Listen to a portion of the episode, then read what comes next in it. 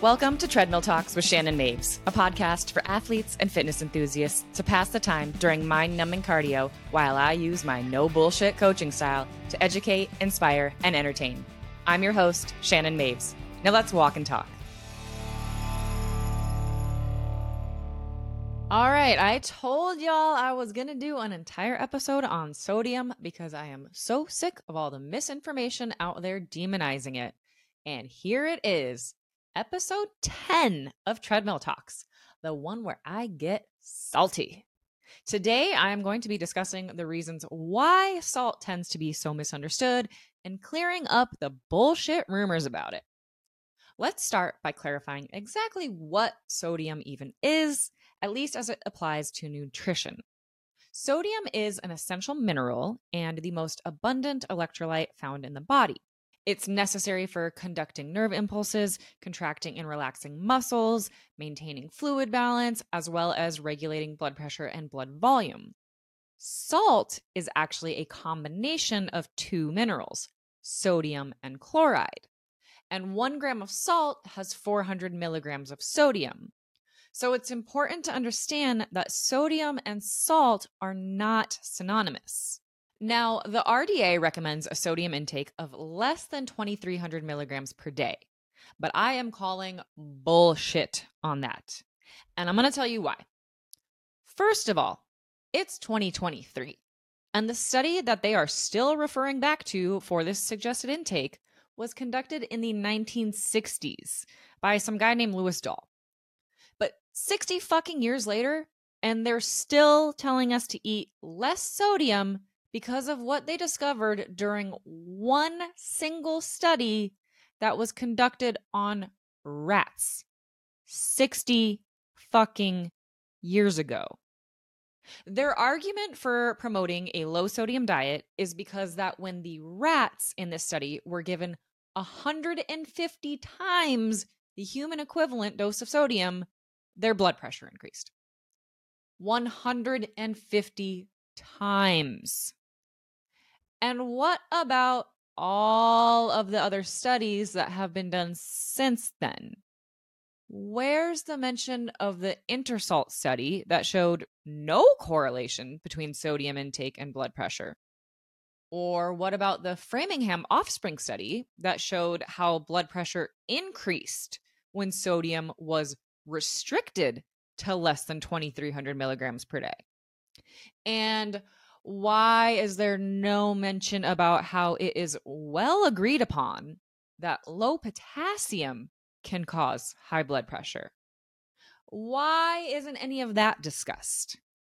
I've actually linked all of those studies in the show notes for anyone who wants to see for themselves. Now, there are definitely people out there who are salt sensitive and do see an increase in blood pressure and sometimes experience things like edema when they increase their sodium.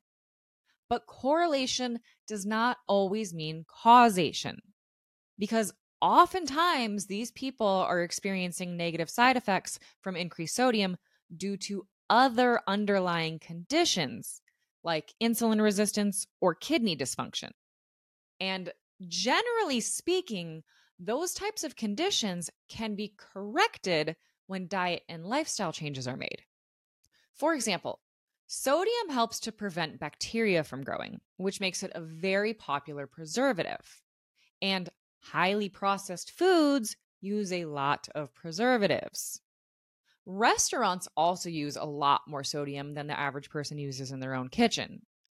So, when someone with high blood pressure decides to start making healthier lifestyle choices and they choose not to go out to eat as often, or they decide not to swing by McDonald's on their way home from work, or they start swapping their usual frozen dinners for something like fresh protein and fresh veggies, then their sodium intake will inevitably decrease a ton. And then when their blood pressure starts to go down as well, for some reason, all of these other variables get overlooked and sodium gets blamed for causing their high blood pressure. One thing that I actually do agree with the RDA on in regards to sodium is that they don't give a suggested intake for athletes. Reason being is that our activity level greatly impacts our need for sodium. Because when we are more active, we sweat more.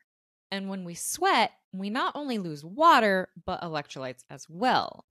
And since sodium is the most abundant electrolyte in the body, we need even more of it than individuals who are more sedentary. But most people aren't aware that the RDA does not have a recommended intake for athletes. And lots of athletes out there are not getting enough sodium, which is crazy dangerous. Athletes in all kinds of different sports have been hospitalized and even died from sodium deficiency, but not the other way around.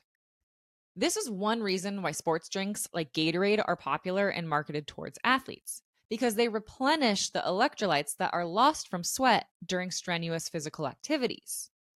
And not to go off on a tangent, but the sugar in those drinks is also beneficial for giving the body quick energy when performing vigorous exercise. In the bodybuilding world, there have been a number of athletes who have suffered negative effects from cutting sodium during peak week, some coaches will assign protocols to their athletes, instructing them to significantly reduce or even completely eliminate sodium in order to get rid of water retention on show day. But uh, we can't exactly pick and choose where our body holds water. And our muscles need to be hydrated in order to look full. So when you cut sodium, sure, you might lose some water weight, but it's not like it's only subcutaneous water. Cutting sodium is going to cause your muscles to look flatter, which is not what we're going for if the goal is to compete in a physique competition. Plus, cutting sodium is going to make you feel like shit. Because low sodium can also cause fatigue, headaches, muscle cramps and muscle weakness, brain fog, and insomnia. And when we don't get enough sodium, it can actually cause our kidneys to retain more sodium. This adds stress on the kidneys, which leads to them producing excess cortisol and adrenaline. And when your carbs are low, your kidneys are already being taxed. And if you're on any enhancements like oral steroids, then you're just fucking your shit up even worse. If you listen to my episode about hormones, I discussed how thyroid can get pretty slow deep into a competition prep. Well, one of many side effects of hypothyroidism is hyponatremia, which is the fancy term for when your body has too much water and not enough sodium. So, oftentimes, people with a slow thyroid actually need even more sodium. So, we now know that the RDA doesn't give a recommended intake for sodium to athletes because they are more active. And competition prep is already pretty taxing on the kidneys as is. And if we add in enhancements, it's going to be even more so. And bodybuilders tend to have a slower thyroid later in competition prep due to the extreme diets. So, why in the fuck are competitors still under the impression that they need to cut sodium to peak for a show? If anything, sodium should increase or at least stay consistent during prep. When you're in prep, you need to be pretty intentional about keeping sodium consistent because as food gets lower deeper into a cut, sodium inevitably gets lower as well. And when we start to really prioritize whole foods, sodium can drop pretty significantly due to how depleted our soil has become from the mass production of crops. And really, anyone who eats a diet consisting of primarily whole foods might not be getting enough sodium for this exact same reason.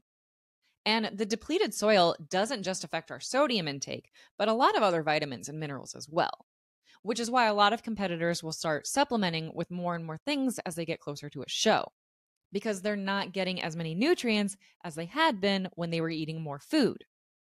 If you don't go out to eat very often and you eat primarily whole foods and you don't add much salt to your meals, you might notice, well, for one, that you feel like shit, but also that you tend to crave more salty foods, which I think is pretty clear after everything I've mentioned that those types of cravings are due to a sodium deficiency. But even if you are getting enough sodium, you might still experience cravings for salty foods. And this is an evolutionary craving that we've developed from our ancestors. They would hunt all day and sweat a ton, losing sodium, which was hard for them to get much of. You know, since they had to hunt and gather and shit, and they didn't just have a salt shaker on their dining room table. So when they did come across something with more sodium, it would give them this rush of dopamine. And dopamine is addictive. That dopamine addiction is what a lot of people confuse as being a salt or a sugar addiction. But if you were truly addicted to salt or sugar, you'd be eating salt licks and drinking honey. What's really going on is an addiction to the rush of dopamine that we get when we eat something hyperpalatable. Hyperpalatable foods are things like pizza, burgers, cookies, cakes, chips, and other junk foods. But these foods aren't just high in salt or just high in sugar. They're a combination of multiple ingredients that, when put together, make them taste really fucking good. And salt is one of those ingredients that make shit taste really fucking good. Food manufacturers literally hire food scientists to come up with the perfect ratio of things like salt, sugar, and fat to make their foods irresistible so that once you start eating them, you don't want to stop because then you're going to buy more. They don't give a shit if you become obese, your money in their pocket. And salt is a great ingredient to get you to eat more. And it's a cheap preservative for those ultra processed foods to have a longer shelf life. Some people are going to argue that they don't want to increase their sodium because every time they eat something super salty, they retain too much water. And yeah, this is going to happen if you are chronically under consuming sodium because our bodies are always trying to achieve homeostasis, which is why thirst increases after eating something super salty because our body likes to have a certain ratio of water to sodium. So if you average, let's say, 2000 milligrams of sodium per day, and you go out to eat with some friends and suddenly jump up to 5000 milligrams in one day, and you don't drink enough water to balance it out, then yeah, you're gonna get a bit puffy.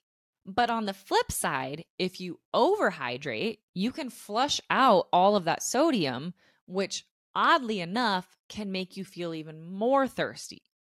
And if you continue to drink plain water, then you continue to flush out more and more sodium and other electrolytes from your body. And that's when dangerous shit can happen. Take it from me. I got my sodium and electrolytes all out of whack last year. I had been dealing with muscle cramps leading into my first show of the season, and I had always been told that it was due to dehydration or not enough potassium. So your girl was just chugging all kinds of water and supplementing with potassium.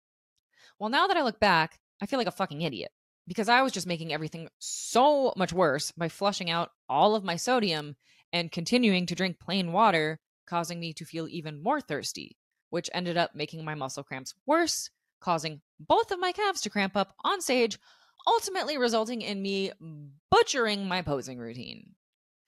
It was honestly pretty devastating because you work so hard for months, really even years, to get to that stage day. And placement aside, you just want to do your best. So when I fucked up that badly, I was so pissed at myself.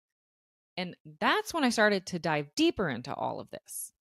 Once I started to increase my sodium, I noticed that my energy improved tremendously. And when I started adding salt to my pre workout meal and my intra workout drink, suddenly my pumps in the gym were fucking unreal. Probably because sodium increases blood volume and oxygenates the blood, which is going to help with both muscle pumps and nutrient absorption. After lots of trial and error, I've now found that I personally feel and perform my best when I consume about five grams of sodium per day, which is pretty in line with the Journal of American Medicine Association's recommendation of four to six grams per day. I've linked this study in the show notes as well. Now, keep in mind that there are lots of variables that affect sodium intake, and everyone is different. We've gone over how activity level plays a big role and how much sodium you need to consume, but things like geographical location should also be considered, since differences in temperature and even altitude can affect how much we need. Our genetics, our current diet, medications, and medical conditions can also contribute to how much we need. And yes, you absolutely can get too much sodium, especially if you have any kidney issues, insulin resistance, or live a more sedentary lifestyle. But can we please stop blaming sodium for high blood pressure and water retention? Because those are typically side effects of other underlying issues and lifestyle choices. For an otherwise healthy adult, sodium doesn't seem to have any negative effects until it gets to be above 8 grams per day, which is a lot of fucking sodium. I want to end this episode by stating that I am not a medical doctor and you should always consult your physician or a registered dietitian if you have any concerns about things like sodium or high blood pressure, kidney health, etc. But I also want to encourage you to be an advocate for yourself and not be afraid to question your doctor and do your own research because ultimately you are responsible for how you treat and nourish your body. And if you want help getting your diet so dialed in that you find exactly how much sodium is ideal for you, or if you want a competition coach who isn't going to pull sodium from your plan during peak week, then click the link in the show notes to apply to work with me. And thanks again for listening. Thank you for listening to Treadmill Talks. If this episode taught you something, lit a fire under your ass, or at least helped you forget how long you've been walking in place, please leave a review or take a screenshot to share on your social media. Don't forget to tag me at Shannon Maves so I can give you some love right back. And thanks again for listening to my treadmill talk.